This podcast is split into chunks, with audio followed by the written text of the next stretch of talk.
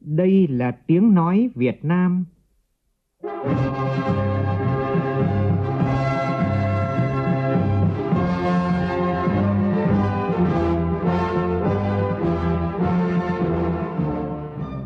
là tiếng nói Việt Nam, phát thanh từ Hà Nội, thủ đô nước Cộng hòa xã hội chủ nghĩa Việt Nam.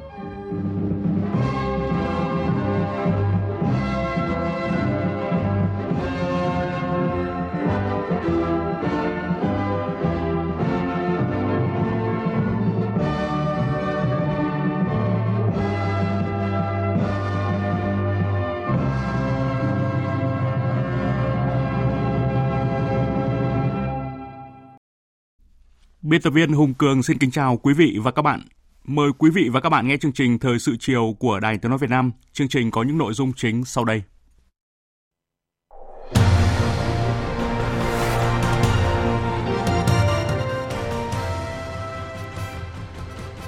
Thủ tướng Chính phủ Phạm Minh Chính kiểm tra dự án cao tốc khu vực đồng bằng sông Cửu Long, thăm động viên chúc Tết người lao động trên công trường thi công.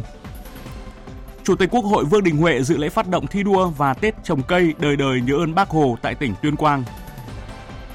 Chỉ số giá tiêu dùng CPI tháng 1 tăng 4,89% so với cùng kỳ năm ngoái.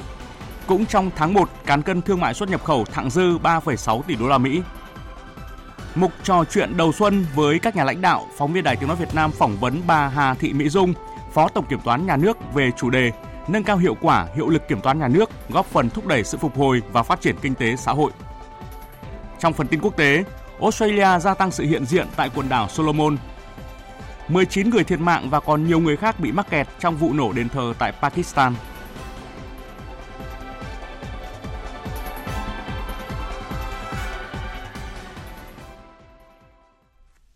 Bây giờ là nội dung chi tiết. Thưa quý vị và các bạn, sáng nay, Thủ tướng Phạm Minh Chính cùng đoàn công tác của Chính phủ kiểm tra thực địa dự án cao tốc khu vực đồng bằng sông Cửu Long, thăm động viên chúc Tết người lao động trên công trường thi công. Phóng viên Vũ Khuyên thông tin.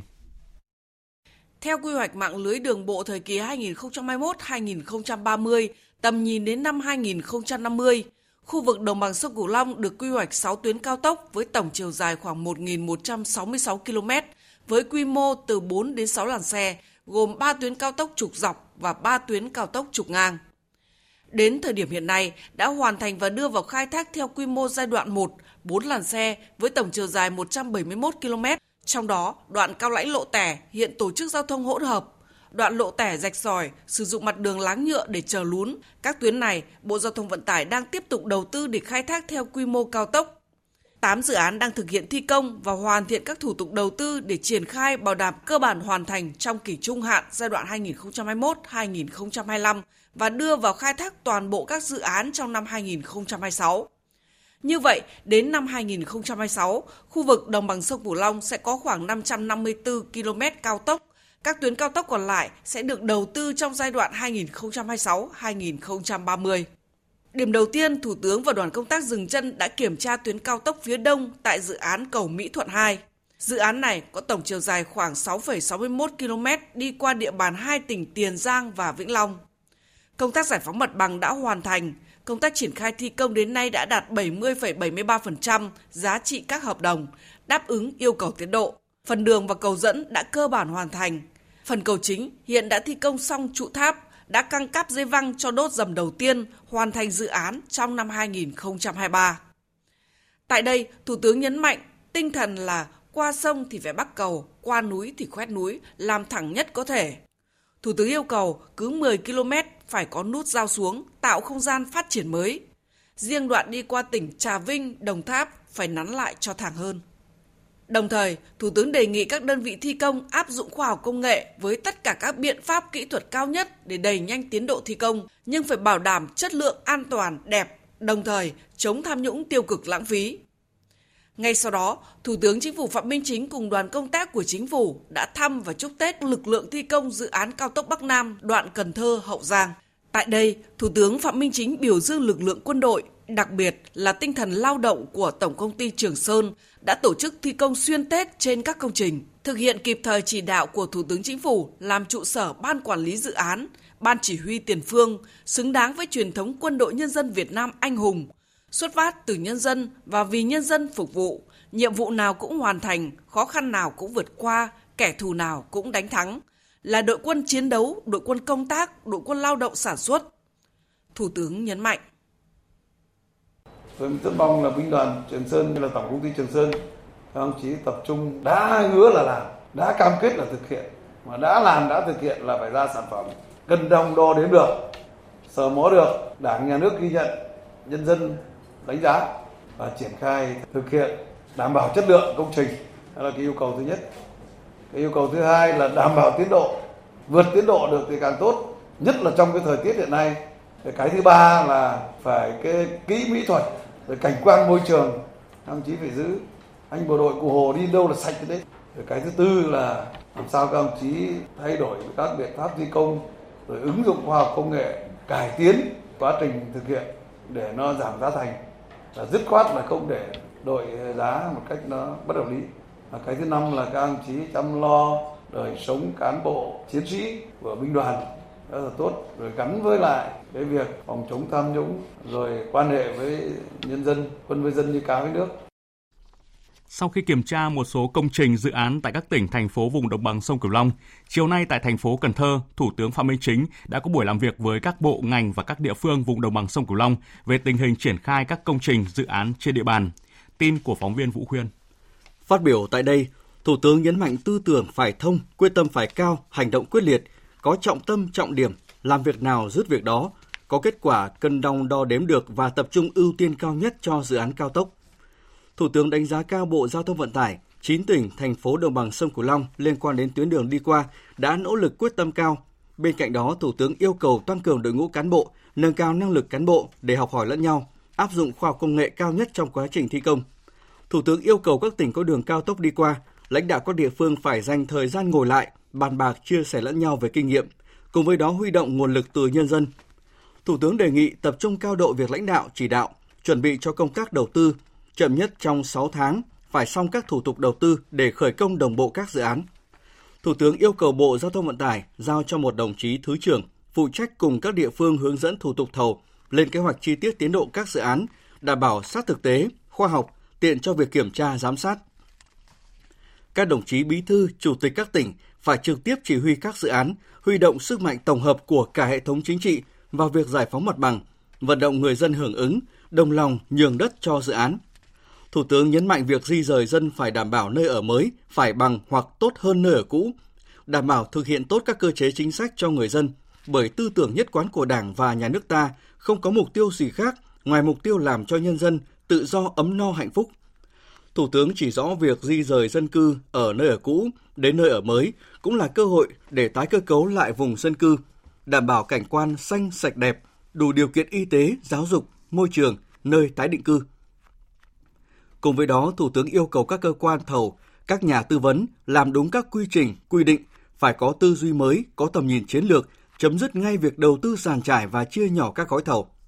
Về vấn đề nguyên vật liệu, Thủ tướng chỉ rõ, nguyên vật liệu đất đai là thuộc sở hữu của toàn dân, còn ở đâu thì do các cơ quan nhà nước quản lý, các địa phương phải phối hợp với nhau, đoàn kết, liên kết lại với nhau, tránh cục bộ địa phương để cùng nhau làm đường giao thông cao tốc này các địa phương xây dựng đề án tiền khả thi để trình chính phủ xem xét bố trí nguồn vốn. Thủ tướng yêu cầu việc triển khai các dự án phải đảm bảo đúng tiến độ, chất lượng, an toàn, đẹp và đảm bảo môi trường không được đội vốn. Nhân dịp đầu xuân Quý Mão và kỷ niệm 93 năm ngày thành lập Đảng Cộng sản Việt Nam, sáng nay tại thôn Trường Sơn, xã Trân Sơn, huyện Yên Sơn, tỉnh Tuyên Quang, nơi từng là thủ đô khu giải phóng, thủ đô kháng chiến, Chủ tịch Quốc hội Vương Đình Huệ đã dự lễ phát động thi đua và Tết trồng cây đời đời nhớ ơn Bác Hồ Xuân Quý Mão. Phóng viên Lê Tuyết phản ánh.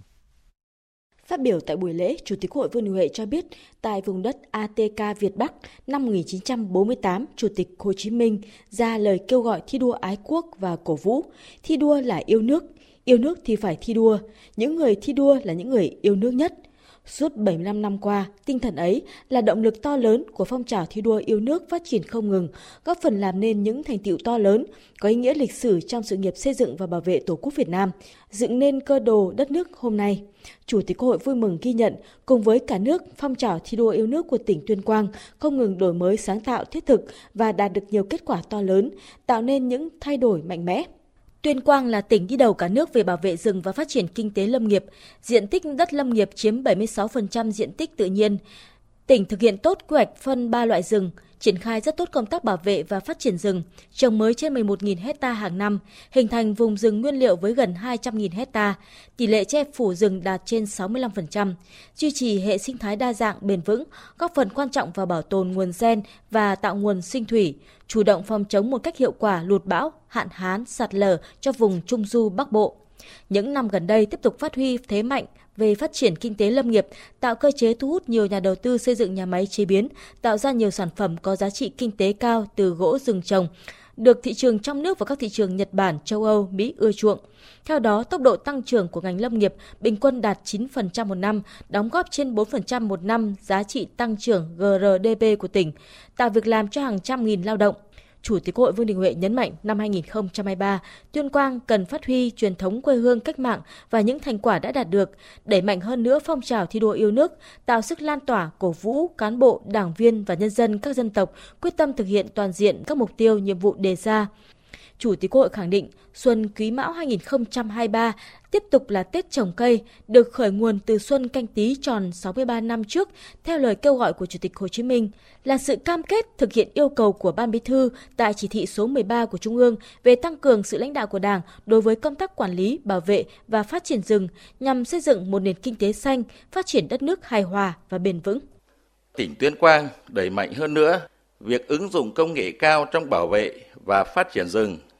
phát triển kinh tế lâm nghiệp, gắn việc trồng rừng, bảo vệ rừng với phát triển dịch vụ môi trường rừng và du lịch sinh thái, giữ gìn bản sắc văn hóa và xây dựng nông thôn mới. Tất cả thực hiện cho được những vấn đề cốt lõi nhất. Những người trồng rừng phải sống được từ rừng và giàu lên từ rừng. Quyết tâm thực hiện hiện thực hóa mục tiêu xây dựng Tuyên Quang là trung tâm lâm nghiệp ứng dụng công nghệ cao và trung tâm sản xuất chế biến gỗ của cả vùng Trung Du và miền núi Bắc Bộ. Theo đúng như tinh thần à, nghị quyết 11 của Bộ Chính trị về phát triển vùng của chúng ta. Thì đây là cái mục tiêu bao trùm với khí thế mới, quyết tâm mới, cách làm mới, Chủ tịch Quốc hội tin tưởng Tết trồng cây đời đời nhớ ơn Bác Hồ Xuân Quý Mão 2023 của Tuyên Quang nhất định đạt được nhiều kết quả tốt đẹp hơn, góp xây nước Việt rực rỡ xanh tươi, phát triển bền vững như khát vọng thiêng liêng của Chủ tịch Hồ Chí Minh. Mùa xuân là Tết trồng cây, làm cho đất nước càng ngày càng xuân. Cũng trong sáng nay, Chủ tịch Quốc hội đã dự lễ khởi công dự án xây dựng trường trung học phổ thông chuyên Tuyên Quang. Chiều nay tại buổi làm việc với lãnh đạo chủ chốt tỉnh Tuyên Quang, Chủ tịch Quốc hội Vương Đình Huệ nhấn mạnh Tuyên Quang cần có cách tiếp cận mới trong sản xuất theo hướng xây dựng, năng lực sản xuất mới, động lực tăng trưởng mới để thúc đẩy phát triển. Tin của phóng viên Lê Tuyết. Thay mặt Ban Thường vụ tỉnh ủy báo cáo với Chủ tịch Quốc hội và đoàn công tác, Bí thư tỉnh ủy, trưởng đoàn đại biểu Quốc hội tỉnh Tuyên Quang, Châu Văn Lâm cho biết, hai năm qua Tuyên Quang đã thực hiện có hiệu quả các nhiệm vụ giải pháp đề ra, thực hiện hiệu quả mục tiêu kép vừa phòng chống hiệu quả dịch COVID-19, vừa duy trì phục hồi phát triển kinh tế xã hội, đạt nhiều kết quả quan trọng. Kinh tế của tỉnh duy trì phát triển ổn định, tốc độ tăng trưởng GRDP năm 2021 đạt 6,72%, năm 2022 là đạt 8,66%, tổng sản phẩm bình quân đầu người đạt 51 triệu 600 nghìn đồng một người một năm. Công tác bảo đảm quốc phòng an ninh, xây dựng đảng và hệ thống chính trị được giữ vững. Phát biểu tại cuộc làm việc, thay mặt lãnh đạo Đảng, Nhà nước, Ủy ban Thường vụ Quốc hội, Chủ tịch Quốc hội Vương Đình Huệ đề nghị tỉnh Tuyên Quang tập trung đánh giá giữa nhiệm kỳ, ra soát tất cả các lĩnh vực, xem lại những đầu mục nhiệm vụ, đề án chưa triển khai hoặc chưa hoàn thành để đôn đốc thực hiện.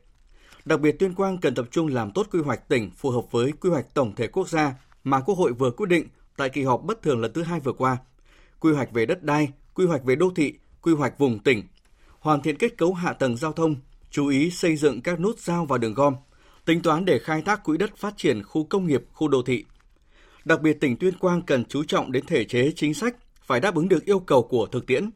Cùng với đó, giả soát các vấn đề về đầu tư công, ba chương trình mục tiêu quốc gia,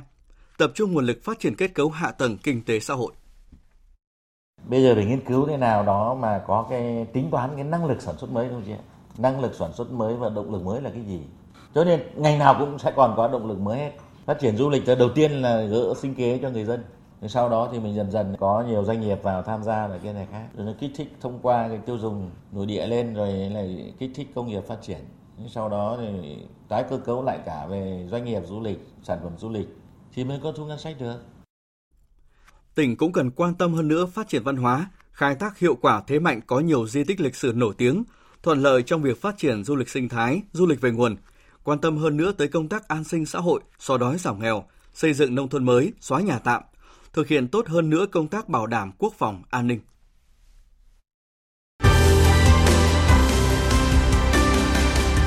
Trò chuyện đầu xuân với các nhà lãnh đạo.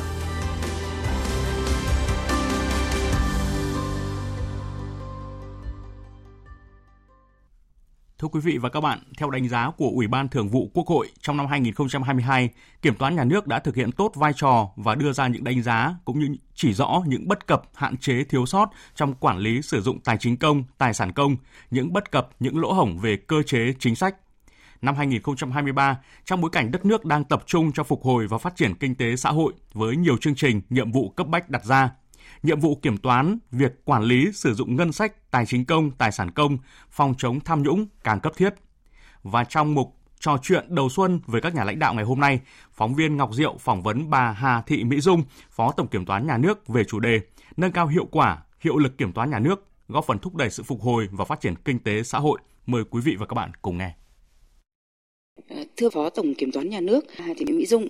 theo quyết định số 1482 do Tổng Kiểm toán Nhà nước ban hành về kế hoạch kiểm toán năm 2023 của Kiểm toán Nhà nước, thì à, năm 2023, Kiểm toán Nhà nước sẽ thực hiện 129 nhiệm vụ kiểm toán và đã giảm 49 nhiệm vụ so với năm 2022. À, xin bà lý giải về sự giảm trong kế hoạch này ạ. Trong năm 2023, kế hoạch kiểm toán này được xây dựng trong cái bối cảnh là dự báo kinh tế còn rất là nhiều khó khăn và thách thức. Bên cạnh đó thì các bộ ngành, địa phương cũng đang phải khắc phục những tồn tại và hạn chế theo các cái kết luận của thanh tra, kiểm tra, kiểm toán và điều tra trong cái thời gian vừa rồi. Và hơn nữa thì trước yêu cầu của Đảng, Nhà nước và nhân dân về nâng cao chất lượng hoạt động của thanh tra, kiểm tra, kiểm toán và đặc biệt là tránh cái việc trùng lập trồng chéo giữa hoạt động thanh tra, kiểm tra và kiểm toán cũng như là tăng cường cái phòng chống tham nhũng tiêu cực trong hoạt động của thanh tra kiểm tra kiểm toán. Vì thế cho nên ấy là để nâng cao chất lượng kiểm toán, Ban cán sự và Tổng kiểm toán nhà nước đã quyết định là trong năm 2023 thì chỉ thực hiện 129 nhiệm vụ và nếu mà so với cái công việc của năm 2022 ấy thì nhiệm vụ kiểm toán của Kiểm toán nhà nước năm 2023 đã giảm 49 nhiệm vụ, tương đương với 27%. Thì cái việc này một lần nữa để khẳng định là nhấn mạnh là mặc dù là nhiệm vụ kiểm toán thì giảm nhưng mà chất lượng kiểm toán nhà nước sẽ được tăng lên và sẽ đáp ứng cái yêu cầu của Đảng, nhà nước và nhân dân đối với yêu cầu của kiểm toán nhà nước trong cái việc tham mưu, tham gia và đẩy mạnh tăng cường quản lý ờ, tài chính tài sản công theo kế hoạch kiểm toán được ban hành, thì năm 2023 này thì kiểm toán nhà nước sẽ kiểm toán một số chuyên đề liên quan đến nghị quyết số 43 2022 của Quốc hội khóa 15 về chính sách tài khóa tiền tệ, hỗ trợ chương trình phục hồi và phát triển kinh tế xã hội. Và đây cũng sẽ là đợt kiểm toán lớn trọng điểm của năm 2023. Và từ kinh nghiệm kiểm toán chuyên đề sử dụng nguồn lực phòng chống dịch COVID-19 thì à, xin bà cho biết là à, cái mục tiêu, ý nghĩa của chuyên đề kiểm toán này và cái cách thức tiến hành sẽ như thế nào? Với nghị quyết 43 ấy, về chính sách tài khóa tiền tệ hỗ trợ chương trình phục hồi và phát triển kinh tế xã hội với nhiều hoạt động được triển khai thực hiện đã và đang góp phần quan trọng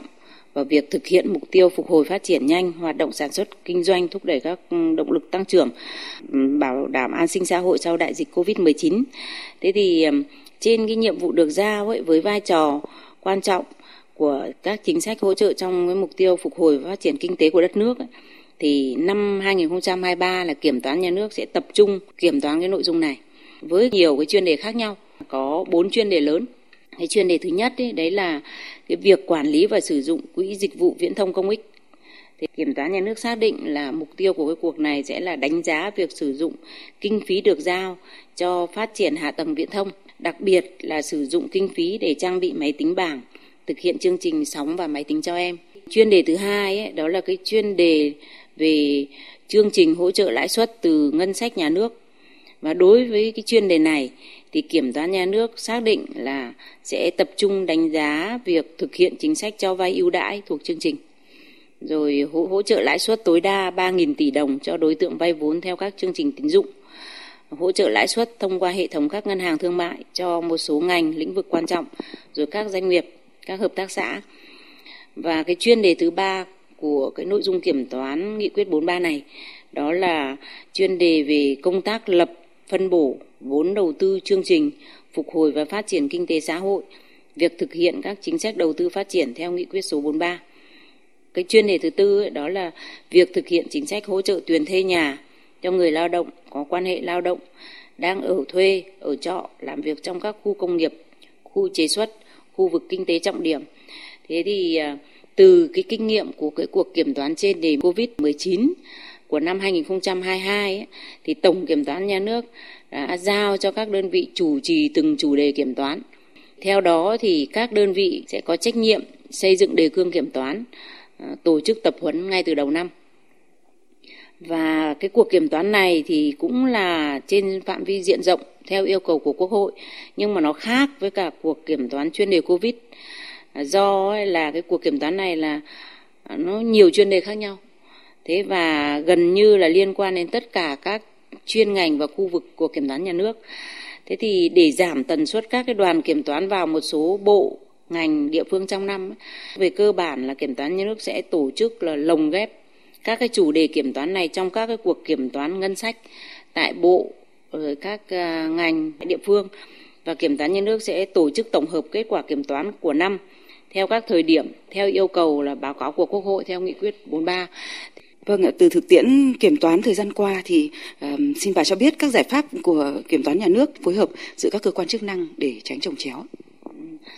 Ờ, về cái việc mà phối hợp với các cơ quan chức năng ấy, cụ thể ở đây ấy, thì kiểm toán nhà nước thường xuyên phối hợp với các cơ quan như là cơ quan thanh tra rồi ờ, các cơ quan ờ, ủy ban kiểm tra và các cơ quan thanh tra chuyên ngành trong cái việc là tổ chức thực hiện công tác kiểm toán để tránh trồng chéo trùng lắp giữa các cơ quan thanh tra kiểm tra kiểm toán. Trên thực tiễn cái việc mà phối hợp như này ấy thì trong quá trình xây dựng kế hoạch kiểm toán là kiểm toán nhà nước đều gửi cái dự kiến kế hoạch à, của năm sau ấy để xin ý kiến của Ủy ban Thường vụ Quốc hội, ý kiến của Ủy ban Tài chính Ngân sách của Quốc hội và đồng thời là xin ý kiến của các cơ quan kiểm tra trong đó có cơ quan kiểm tra trung ương, cơ quan là thanh tra chính phủ, ban nội chính trung ương để các cơ quan cho ý kiến để làm sao mà công tác thực hiện kế hoạch thanh tra giữa các cơ quan là không trùng lặp nhau trong cái năm tiếp theo. Trân trọng cảm ơn bà Hà Thị Mỹ Dung, ờ, Phó Tổng Kiểm toán Nhà nước đã tham gia ừ, cuộc ờ, trao đổi. Ừ, xin trân trọng cảm ơn sự ờ, chú ý lắng nghe của khán thính giả của Đài Tiếng Nói Việt Nam và xác định là Kiểm toán Nhà nước ừ, sẽ tiếp tục nỗ lực cố gắng để làm sao mà hoàn thành tất cả các cái nhiệm vụ mà được Đảng, Nhà nước và nhân dân tin tưởng giao phó.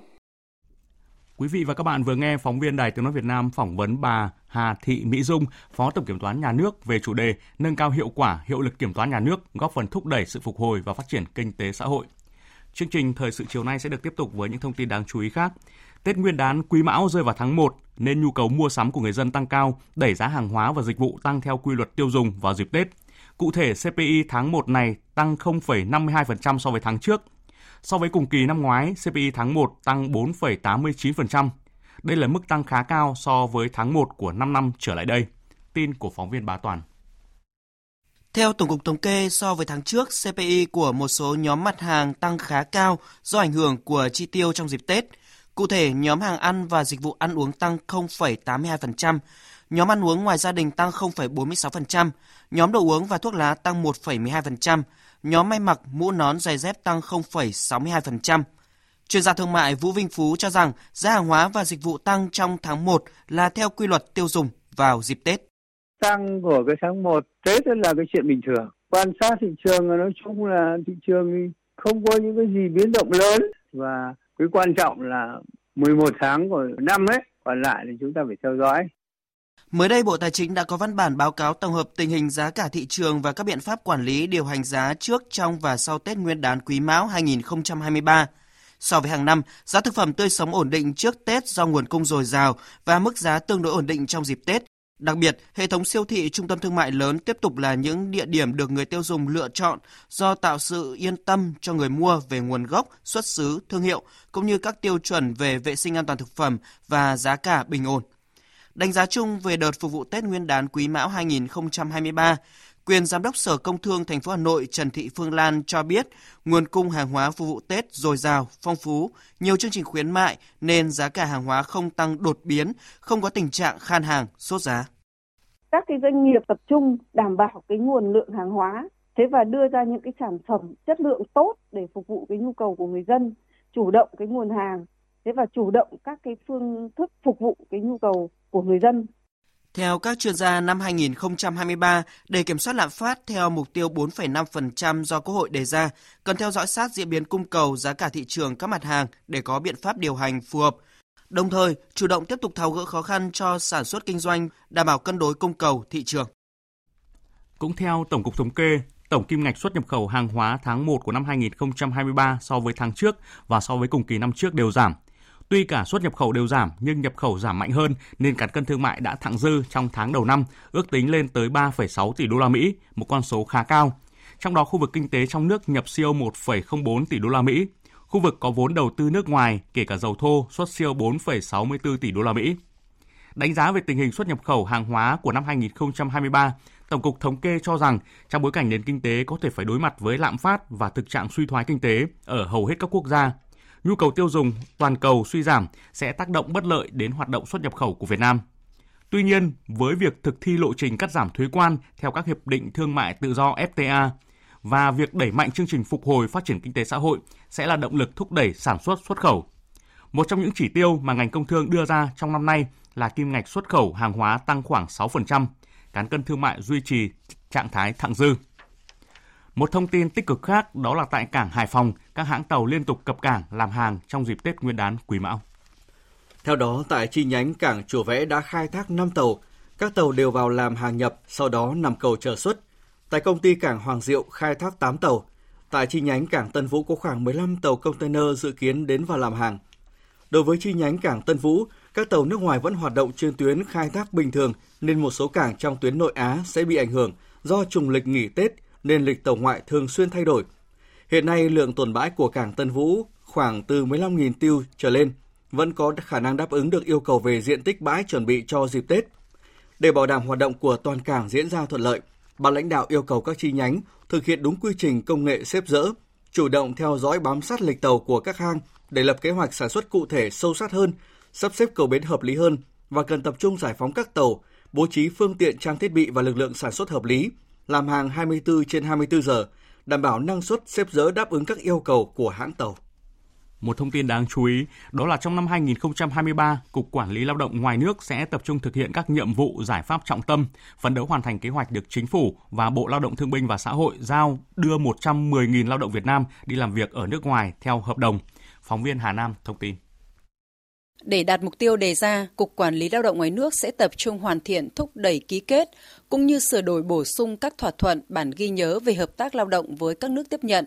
tiếp tục hoàn thiện hệ thống văn bản quy phạm pháp luật trong lĩnh vực đưa người lao động Việt Nam đi làm việc ở nước ngoài theo hợp đồng, tiếp tục giữ vững các thị trường tiếp nhận lao động truyền thống, mở rộng để tăng dần số lượng lao động Việt Nam đi làm việc ở nước ngoài tại một số quốc gia châu Âu trong các ngành nghề mới với công việc ổn định và thu nhập cao. Cục cũng sẽ phối hợp chặt chẽ với các cơ quan đại diện ngoại giao, cơ quan hữu quan của các quốc gia vùng lãnh thổ tiếp nhận lao động, theo dõi sát tình hình của người lao động làm việc ở nước ngoài và kịp thời xử lý các vấn đề phát sinh, đảm bảo quyền và lợi ích hợp pháp của người lao động. Ông Nguyễn Gia Liêm, Phó Cục trưởng Cục Quản lý Lao động ngoài nước, Bộ Lao động Thương binh và Xã hội cho biết. Cục tiếp tục phối hợp với các cơ quan đại diện Việt Nam nước ngoài cũng như các hướng dẫn cho các ban quản lý lao động để cung cấp thông tin, hướng dẫn cho các doanh nghiệp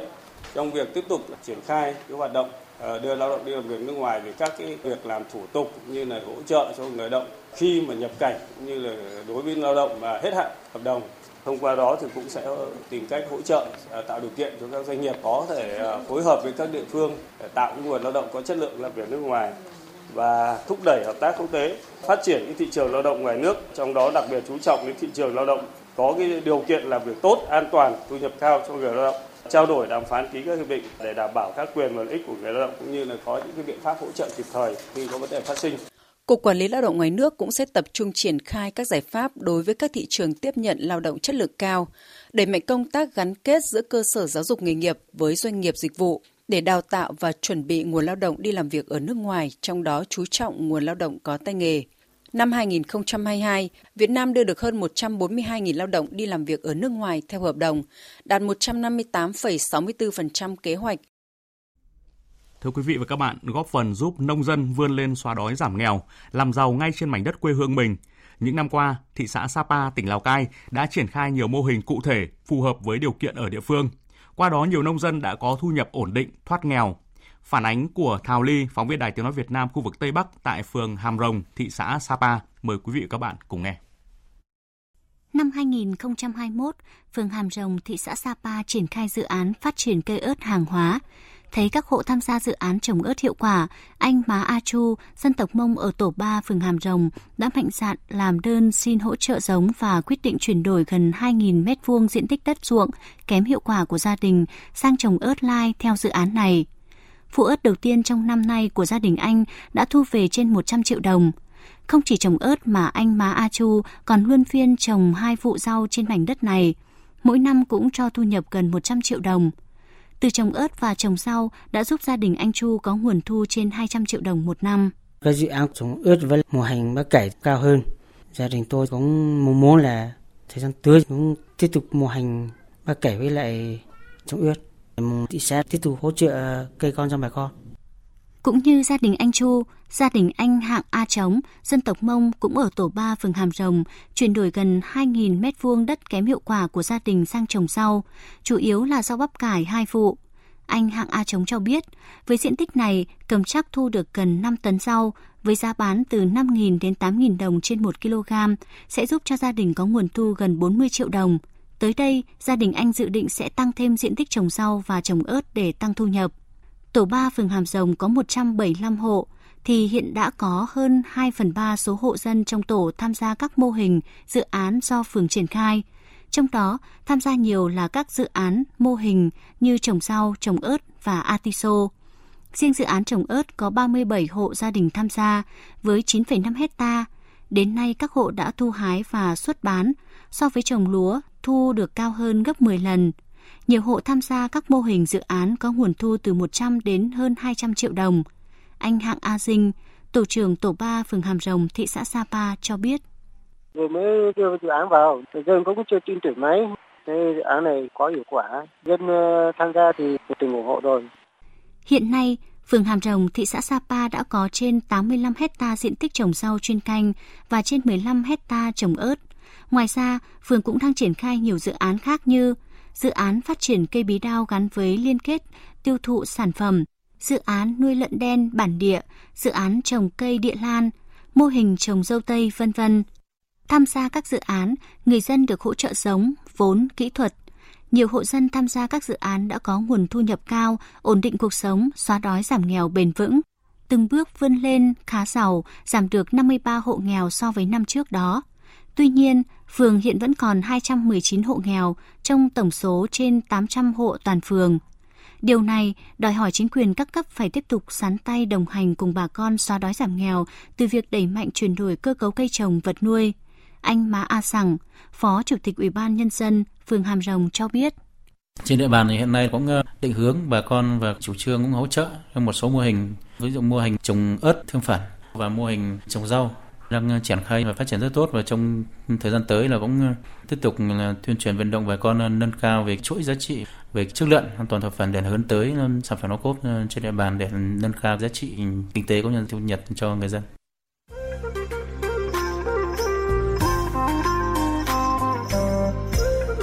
Mùa xuân này, trên địa bàn phường Hàm Rồng, thị xã Sapa đã có thêm nhiều ngôi nhà mới khang trang vững chãi. Trên các sườn đồi, cây trái tươi tốt mang lại niềm hy vọng về một mùa bội thu cho nông dân với điểm tựa vững chắc là chính quyền các cấp ở địa phương.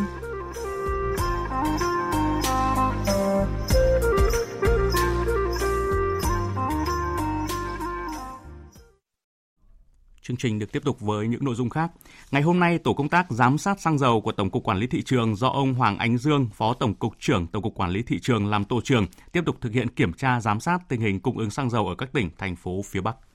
Kết quả giám sát tại Hà Nam, tổ công tác phát hiện cửa hàng xăng dầu Tân Thịnh 1 thuộc công ty cổ phần đầu tư dịch vụ thương mại Tân Thịnh ngừng bán hàng trong khoảng thời gian từ 12 giờ đến 13 giờ. Tổ công tác đã yêu cầu đội quản lý thị trường số 3, Cục Quản lý thị trường tỉnh Hà Nam tiến hành kiểm tra, xử lý theo quy định.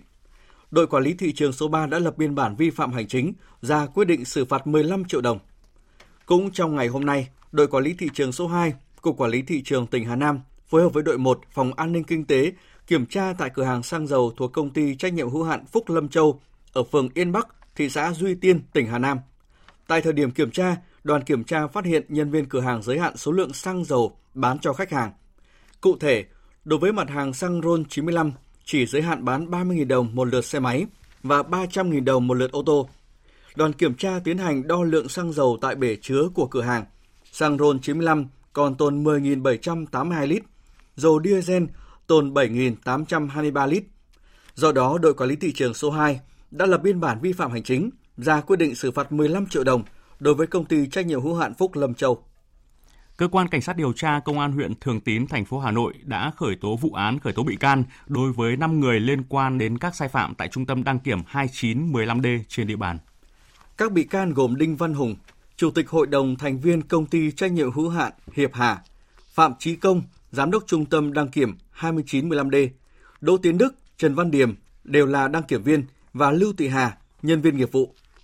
Bước đầu tại cơ quan công an, những người vừa nêu khai nhận từ tháng 2 đến tháng 10 năm 2022, khi các chủ phương tiện đến đăng kiểm phương tiện tại trung tâm, thì các đăng kiểm viên phát hiện các lỗi như không đủ tiêu chuẩn về hệ thống phanh và tiêu chuẩn khí thải bảo vệ môi trường, không đủ điều kiện để kiểm định.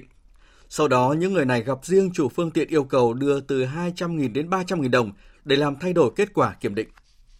Theo nhận định của Bộ Y tế, tình hình dịch COVID-19 trên thế giới vẫn chưa thể khả quan khi các biến thể mới liên tục xuất hiện. Trong đó biến thể XBB với khả năng tránh miễn dịch và lây lan nhanh đã xuất hiện ở 70 quốc gia. Để tăng cường công tác phòng chống dịch mùa lễ hội, Bộ Y tế vừa có công văn yêu cầu giả soát, đánh giá và tiếp tục đẩy mạnh triển khai một số giải pháp chống dịch. Theo đó, các đơn vị triển khai thực hiện kế hoạch thu dung điều trị người bệnh COVID-19 theo nguyên tắc 4 tại chỗ, đồng thời bố trí nhân lực để theo dõi chăm sóc điều trị người bệnh nhập viện để phát hiện sớm tình trạng chuyển nặng, xử trí kịp thời, hạn chế tử vong. Bộ Y tế cũng yêu cầu giả soát và trang bị đủ cơ số thuốc, trang thiết bị và tư y tế, oxy sẵn sàng đáp ứng nhu cầu điều trị khi cần thiết. Triển khai tập huấn nhắc lại hướng dẫn chẩn đoán điều trị COVID-19 cho nhân viên y tế. Các đơn vị tăng cường hội trần tại bệnh viện, hội trần với tuyến trên để xin ý kiến về chuyên môn, hạn chế tối đa việc chuyển người bệnh lên tuyến trên. Trước đó, theo nhận định của Bộ Y tế, các dịch bệnh đang được kiểm soát, không ghi nhận ổ dịch lớn trong cộng đồng, không ghi nhận trường hợp mắc bệnh truyền nhiễm nguy hiểm trong đợt nghỉ Tết Nguyên đán. Tuyến cáp quang, quang biển Liên Á vừa gặp sự cố và đây là tuyến thứ tư trong tổng số 5 tuyến cáp quang biển của các nhà mạng Việt Nam sử dụng cùng lúc có lỗi. Nguyên nhân sự cố của tuyến cáp quang biển Liên Á được xác định là do đứt cáp tại vị trí cách trạm cập bờ Singapore của tuyến cáp khoảng 130 km. Sự cố này làm mất toàn bộ dung lượng kết nối quốc tế từ Việt Nam đi Singapore. Được đưa vào vận hành từ tháng 11 năm 2009, Liên Á là một trong năm tuyến cáp quang biển đang chiếm phần lớn dung lượng kết nối Internet từ Việt Nam đi quốc tế. Với tình huống có tới 4 tuyến cáp quang biển cùng vướng sự cố, các nhà mạng sẽ gặp nhiều khó khăn trong việc duy trì chất lượng dịch vụ cung cấp tới khách hàng. Ông Vũ Thế Bình, Phó Chủ tịch kiêm Tổng Thư ký Hiệp hội Internet Việt Nam, VIA, nhận định, cùng lúc có tới 4 tuyến cáp quang biển gặp sự cố là tình huống có lẽ các nhà mạng ít khi tính tới – đây là một bài học cho các nhà mạng Việt Nam chuẩn bị cho các kịch bản xấu nhất và phương án ứng phó. Cũng theo ông Vũ Thế Bình, những sự cố cáp quang biển này sẽ khiến chất lượng truy cập Internet quốc tế suy giảm và còn kéo dài trong vài tuần tới. Tiếp theo sẽ là một số thông tin thời tiết.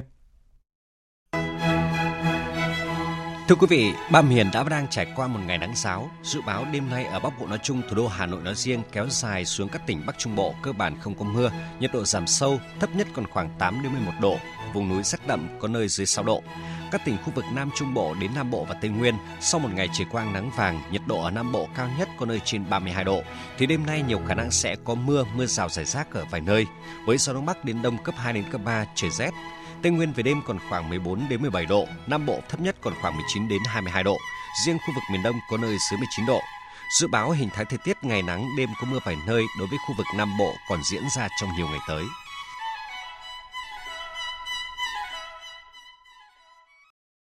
Chuyển sang phần tin quốc tế. Tiếp tục cập nhật thông tin thương vong trong vụ nổ tại đền thờ ở thành phố Peshawar, miền Tây Bắc Pakistan. Giới chức địa phương cho biết đã tìm thấy thi thể của 28 người và hơn 150 người khác bị thương đã được đưa tới bệnh viện.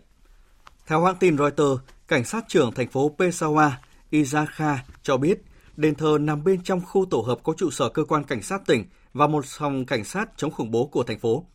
Thời điểm vụ nổ xảy ra có khoảng 260 người tham gia cầu nguyện tại đền thờ, trong đó có nhiều nhân viên cảnh sát. Phó cảnh sát trưởng thành phố Safi Ula Khan cho biết, các đội khẩn cấp vẫn đang đưa thêm các thi thể nạn nhân ra ngoài. Ưu tiên hàng đầu của lực lượng cứu hộ là tìm đảm bảo an toàn cho những người còn mắc kẹt. Hiện giới chức không loại trừ khả năng đây là một vụ đánh bom liều chết. Cảnh sát đã tìm thấy dấu vết của nhiều chất nổ bên trong đền thờ. Chưa có tổ chức nào nhận thực hiện vụ việc. Tân Hòa xã dẫn lời một nhân chứng tại hiện trường cho rằng đây là một vụ tấn công liều chết, đối tượng đánh bom đứng cùng nhóm người cầu nguyện ở phía trên. Sau khi quần đảo Solomon ký thỏa thuận an ninh với Trung Quốc vào năm ngoái, Australia đang đẩy mạnh hợp tác nhiều mặt để cạnh tranh ảnh hưởng và củng cố quan hệ với nước này. Hiện nay Australia không chỉ là đối tác phát triển lớn nhất của quần đảo Solomon mà còn gia tăng sự hiện diện tại đây. Phóng viên Việt Nga thường trú tại Australia thông tin. Bộ trưởng Phát triển Quốc tế và Thái Bình Dương của Australia Pat Conroy cho biết, Australia là đối tác phát triển lớn nhất của quần đảo Solomon khi chính quyền của Thủ tướng Anthony Albanese cam kết cung cấp 170 triệu đô la Australia vốn viện trợ phát triển trong năm tài chính 2022-2023. Khoản chi này được dùng để hỗ trợ các lĩnh vực kinh tế xã hội, sức khỏe, pháp luật, an ninh, giáo dục, hạ tầng cơ sở. Trong đó, 30 triệu đô la Australia sẽ được dùng để hỗ trợ các doanh nghiệp tư nhân và dự án giá trị 120 triệu đô la Australia xây dựng trung tâm logistics để hỗ trợ việc tiếp nhận hàng hóa viện trợ của nước ngoài. Bên cạnh đó, sự hiện diện của Australia tại quần đảo Solomon cũng được gia tăng thông qua việc Australia đầu tư 65 triệu đô la Australia xây dựng tòa nhà cao tầng làm trụ sở cho phái đoàn ngoại giao của nước này. Ngoài Australia, truyền thông nước này cho biết Mỹ cũng đang lên kế hoạch mở cửa đại sứ quán tại thủ đô Oniara của quần đảo Solomon để làm sâu sắc quan hệ với khu vực và cạnh tranh với sự gia tăng ảnh hưởng của Trung Quốc. Australia cùng với Mỹ và một số quốc gia khác bao gồm Anh, Pháp, Nhật Bản đẩy mạnh quan hệ với các quốc gia trong khu vực Thái Bình Dương sau khi Trung Quốc gia tăng sự hiện diện và hợp tác với khu vực thông qua các chương trình viện trợ phát triển, các khoản đầu tư trong lĩnh vực cơ sở hạ tầng và các hoạt động hợp tác trong nhiều lĩnh vực khác. Australia hy vọng những nỗ lực của mình và các đối tác sẽ thu hẹp khoảng trống mà Trung Quốc có thể sử dụng để tiến sâu hơn vào khu vực Thái Bình Dương, nơi trước kia có quan hệ chặt chẽ với Australia và Mỹ. Hôm nay, Ngoại trưởng Mỹ Antony Blinken đang có chuyến thăm Israel và bờ Tây trong nỗ lực thúc đẩy hòa bình Trung Đông. Tuy nhiên, bạo lực gia tăng, đáng báo động giữa Israel và Palestine cũng như phản ứng gay gắt của hai bên đã phủ bóng lên chuyến thăm và thách thức chính sách của Mỹ tại Trung Đông. Biên tập viên Thu Hoài thông tin. Chuyến thăm của Ngoại trưởng Mỹ Antony Blinken diễn ra chỉ một ngày sau khi chính phủ mới của Israel công bố một loạt các biện pháp trừng phạt đối với Palestine để đáp trả vụ tấn công xảy ra hồi cuối tuần trước gần một đền thờ Hồi giáo ở Jerusalem khiến 7 người thiệt mạng. Vụ tấn công xảy ra sau cuộc đột kích của lực lượng an ninh Israel ở bờ Tây làm 10 người thiệt mạng. Theo Thủ tướng Israel Benjamin Netanyahu, nước này không tìm kiếm sự leo thang căng thẳng, nhưng sẽ luôn sẵn sàng cho mọi tình huống. Một mặt, chúng tôi sẽ đẩy mạnh việc triển khai và tăng cường hoạt động của lực lượng an ninh. Mặt khác, chúng tôi sẽ trừng phạt những kẻ thực hiện các vụ tấn công khủng bố và những người ủng hộ. Chúng tôi không tìm kiếm sự leo thang, nhưng luôn sẵn sàng cho bất kỳ khả năng nào. Câu trả lời của Israel là một phản ứng mạnh mẽ, nhanh chóng và chính xác. Bạo lực đã khiến tháng riêng năm 2023 trở thành một trong những tháng đẫm máu nhất ở bờ Tây và Đông Jerusalem trong nhiều năm. Chính quyền Palestine chỉ trích bước đi của Israel là trái với luật pháp quốc tế. Palestine trước đó đã chấm dứt hợp tác an ninh với Israel, đồng thời cam kết đưa vấn đề ra trước Liên Hợp Quốc và Tòa án Hình sự Quốc tế. Tình trạng hỗn loạn đã kéo dài thêm chương trình nghị sự của Ngoại trưởng Mỹ Antony Blinken, vốn đã phức tạp khi bao gồm cả cuộc xung đột tại Ukraine, căng thẳng với Israel, các cuộc khủng hoảng ở Liban và Syria. Đây đều là những vấn đề đang đè nặng lên mối quan hệ đồng minh vốn dựa trên lợi ích giữa Mỹ và Israel. Phát biểu trước thềm chuyến đi, người phát ngôn Bộ Ngoại giao Mỹ Ned Price một lần nữa nhấn mạnh mục tiêu lâu dài của Mỹ đối với tiến trình hòa bình Trung Đông. Um,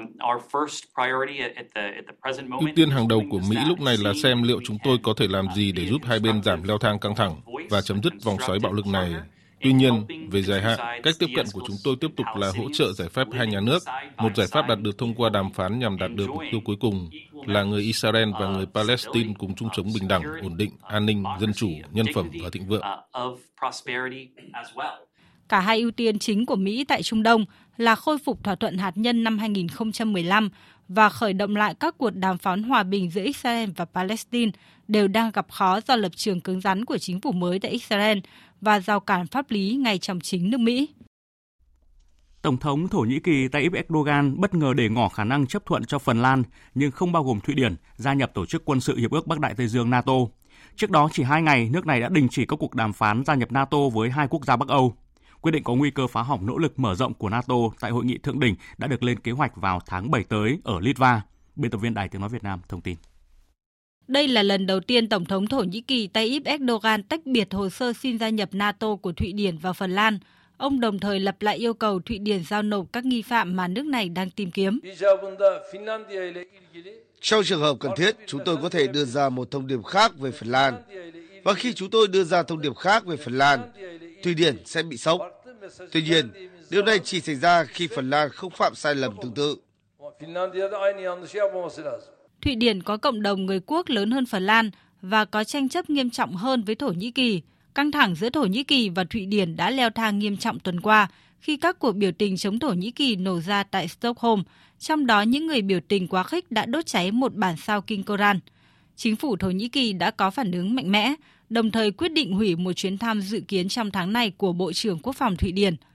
Trong khi đó, chính quyền Tổng thống Mỹ Joe Biden tiếp tục khẳng định sự ủng hộ đối với nỗ lực gia nhập NATO của Phần Lan và Thụy Điển ngay khi có cơ hội. Hiện tại, Thổ Nhĩ Kỳ và Hungary là hai nước duy nhất trong số 30 thành viên của Liên minh quân sự này chưa đồng ý với nguyện vọng gia nhập NATO của Thụy Điển và Phần Lan.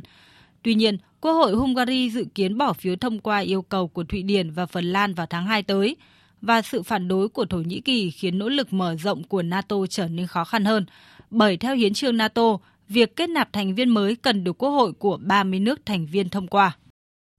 Chính phủ Liban và ba tập đoàn năng lượng hàng đầu thế giới vừa ký thỏa thuận thăm dò và khai thác dầu khí vùng biển ngoài khơi Liban. Thỏa thuận này mở ra cơ hội giúp Liban tìm lối thoát cho cuộc khủng hoảng kinh tế hiện nay và đưa nước này gia nhập nhóm các nước sản xuất khí đốt ở Đông Địa Trung Hải. Biên tập viên Thiều Dương thông tin. Sau nhiều tháng đàm phán, chính phủ Liban và tập đoàn Total Energies của Pháp, Qatar Energy của Qatar và Eni của Italia đạt thỏa thuận về việc thăm dò và khai thác dầu khí tại lô 4 và lô 9, vùng biển ngoài khơi Liban. Đại diện tập đoàn năng lượng Eni của Italia, ông Claudio De Casi cho biết. Chúng tôi hợp tác với những công ty tốt nhất trên thế giới, Qatar Energy và Total Energy vì vậy, thật vinh dự khi được hợp tác với hai công ty này trong dự án khai khoáng tại Liban. Lễ ký kết thỏa thuận thăm dò và khai thác dầu khí tại lô 4 và lô 9 mở ra cơ hội giúp Liban gia nhập nhóm các nước sản xuất dầu khí ở Đông Địa Trung Hải. Vì vùng biển ngoài khơi Liban nằm ở phía đông Địa Trung Hải, nơi đã mang lại những khám phá khí đốt lớn trong thập kỷ qua. Trong bối cảnh cuộc khủng hoảng năng lượng khiến giá dầu và khí đốt tăng cao, khu vực này có thể trở thành nguồn năng lượng mới cho các nước châu Âu. Tuy nhiên, vấn đề phân định vùng đặc quyền kinh tế phức tạp giữa Liban và nước láng giềng Israel gây khó khăn cho hoạt động thăm dò và khai thác tại đây. Nhưng vào tháng 10 năm ngoái, Liban và Israel đã đạt thỏa thuận do Mỹ làm trung gian nhằm dàn xếp tranh chấp biển, khai thông bế tắc trong thăm dò và khai thác dầu khí ở lô 9. Phát biểu tại lễ ký thỏa thuận thăm dò khai thác dầu khí tại lô 9 và lô 4 trong vùng biển ngoài khơi Liban, Giám đốc điều hành tập đoàn Total Energy Patrick Brujan cho biết tập đoàn này sẽ tiến hành đánh giá môi trường địa chất càng sớm càng tốt. Không có sự chậm trễ nào, về kế hoạch trong 12 tháng tới, đầu tiên, chúng tôi thực hiện đánh giá môi trường. Chúng tôi bắt đầu tiến hành đo đạc vào ngày 6 tháng 2. Liban cũng hy vọng việc hợp tác thăm dò và khai thác dầu khí vùng biển ngoài khơi Liban sẽ giúp nước này vực dậy nền kinh tế đang bị tê liệt. Cuộc khủng hoảng kinh tế tại Liban khiến đồng nội tệ nước này mất hơn 97% giá trị, làm sói mòn dự trữ ngoại hối và gây ra tình trạng mất điện liên tục khắp các thị trấn và thành phố. Tiếp theo chương trình là trang tin thể thao.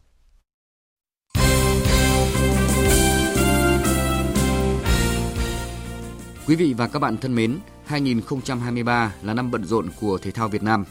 Ngay sau kỳ nghỉ Tết Nguyên đán, nhiều đội tuyển đã tập trung và sẽ tăng tốc, gấp rút chạy đua với thời gian chuẩn bị cho những sự kiện quan trọng trong năm như SEA Games 32, ASEAN 19 hay vòng loại Olympic 2024. Ngoài thể thao thành tích cao, ngành thể thao nước ta cũng đã và đang lên kế hoạch thúc đẩy sự phát triển thể thao phong trào, thể thao quần chúng.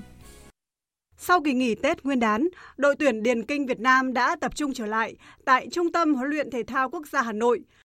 Vận động viên Nguyễn Thị Huyền và các đồng đội đang rất sung sức trong những ngày tập luyện đầu năm mới. Năm nay, đội tuyển điền kinh Việt Nam tham gia vào nhiều sự kiện thể thao quan trọng. Điều đó buộc các vận động viên phải nỗ lực từng ngày mới có thể đáp ứng được yêu cầu về chuyên môn. Nguyễn Thị Huyền chia sẻ. Bắt đầu một năm mới, tất cả các vận động viên đều rất là vui vẻ để tập luyện chuẩn bị cho một năm thi đấu hết mình. Vào ngày 3 tháng 2, V-League 2023 chính thức khởi tranh. Tâm điểm của vòng đấu này là trận derby thủ đô giữa hai câu lạc bộ Viettel và Hà Nội diễn ra trên sân hàng đẫy vào tối ngày 5 tháng 2. Sau Tết Nguyên đán, Viettel là một trong những đội tập trung sớm nhất. Thầy trò huấn luyện viên Thạch Bảo Khanh hội quân vào ngày 4 tháng 1 âm lịch. Thời điểm hiện tại, Viettel đã có đầy đủ lực lượng nên huấn luyện viên Thạch Bảo Khanh có thể lắp ghép hoàn thiện đội hình lẫn lối chơi. Toàn đội đang rất quyết tâm để có được kết quả tốt trong ngày ra quân.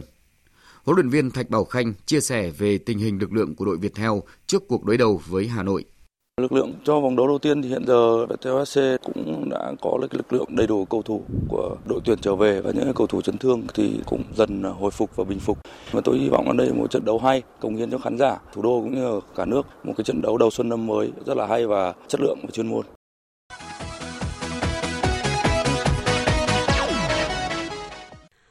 Lạc bộ Liverpool đang trải qua mùa giải đáng thất vọng khi vừa bị Brighton chặn bước ở vòng 4 Cúp FA.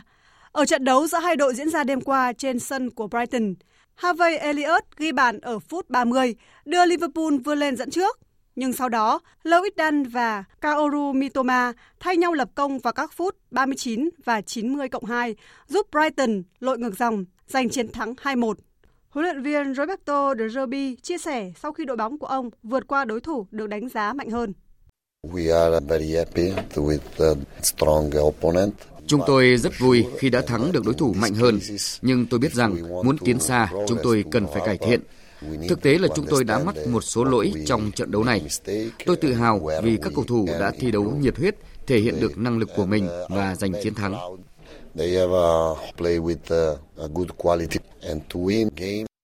Trong khi đó, huấn luyện viên Jurgen Klopp nói về thất bại của các cầu thủ Liverpool.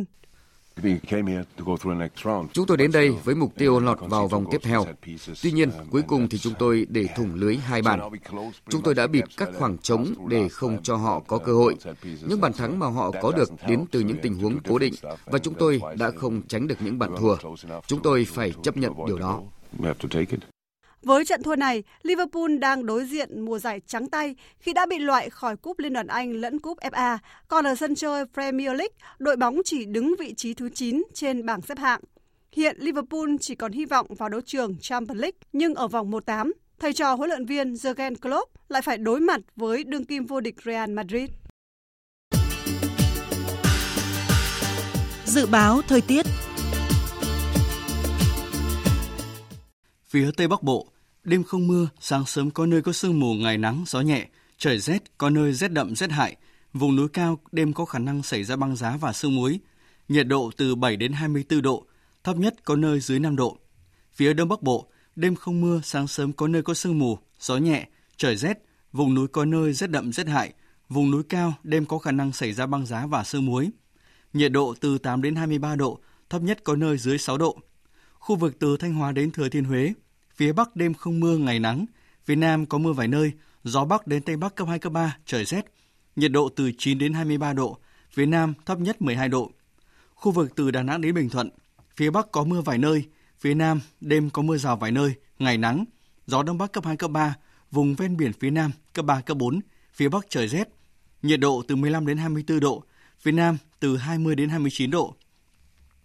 Tây Nguyên đêm có mưa rào vài nơi, ngày nắng, gió đông bắc cấp 2 cấp 3, đêm và sáng sớm trời rét, nhiệt độ từ 13 đến 28 độ. Các tỉnh Nam Bộ đêm có mưa rào vài nơi, ngày nắng, gió đông bắc đến đông cấp 2 cấp 3, đêm và sáng sớm trời lạnh, nhiệt độ từ 19 đến 32 độ. Miền Đông có nơi dưới 19 độ. Khu vực Hà Nội, đêm không mưa, ngày nắng, gió nhẹ, trời rét, nhiệt độ từ 8 đến 23 độ. Dự báo thời tiết biển, vịnh Bắc Bộ không mưa, sáng sớm có sương mù rải rác, tầm nhìn xa trên 10 km, giảm xuống dưới 1 km trong sương mù, gió đông bắc đến đông cấp 3, cấp 4. Vùng biển từ Quảng Trị đến Quảng Ngãi có mưa vài nơi, tầm nhìn xa trên 10 km, gió đông bắc cấp 4, cấp 5. Vùng biển từ Bình Định đến Ninh Thuận, vùng biển từ Bình Thuận đến Cà Mau có mưa rào và rông vài nơi, tầm nhìn xa trên 10 km, đêm gió đông bắc cấp 6, cấp 7, giật cấp 8, cấp 9. Mai gió đông bắc cấp 5, có lúc cấp 6, giật cấp 7, cấp 8, biển động mạnh. Vùng biển từ Cà Mau đến Kiên Giang và Vịnh Thái Lan có mưa rào và rông vài nơi, tầm nhìn xa trên 10 km, gió đông bắc đến đông cấp 4. Khu vực Bắc Biển Đông và khu vực quần đảo Hoàng Sa thuộc thành phố Đà Nẵng có mưa vài nơi, tầm nhìn xa trên 10 km, gió đông bắc cấp 5, có lúc cấp 6, giật cấp 7, cấp 8. Riêng phía đông bắc đêm cấp 6, có lúc cấp 7, giật cấp 8, cấp 9, biển động mạnh. Khu vực giữa Biển Đông có mưa vài nơi, tầm nhìn xa trên 10 km, gió đông bắc cấp 5. Khu vực Nam Biển Đông và khu vực quần đảo Trường Sa thuộc tỉnh Khánh Hòa có mưa rào và rông rải rác, tầm nhìn xa trên 10 km, giảm xuống còn 4 đến 10 km trong mưa.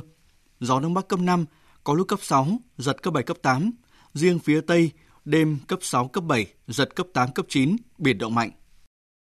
Những thông tin thời tiết vừa rồi đã kết thúc chương trình thời sự chiều nay. Chương trình do các biên tập viên Hùng Cường, Lan Anh, Nguyễn Hằng biên soạn và thực hiện với sự tham gia của phát thanh viên Thành Tuấn, kỹ thuật viên Thu Huệ, chịu trách nhiệm nội dung Hoàng Trung Dũng.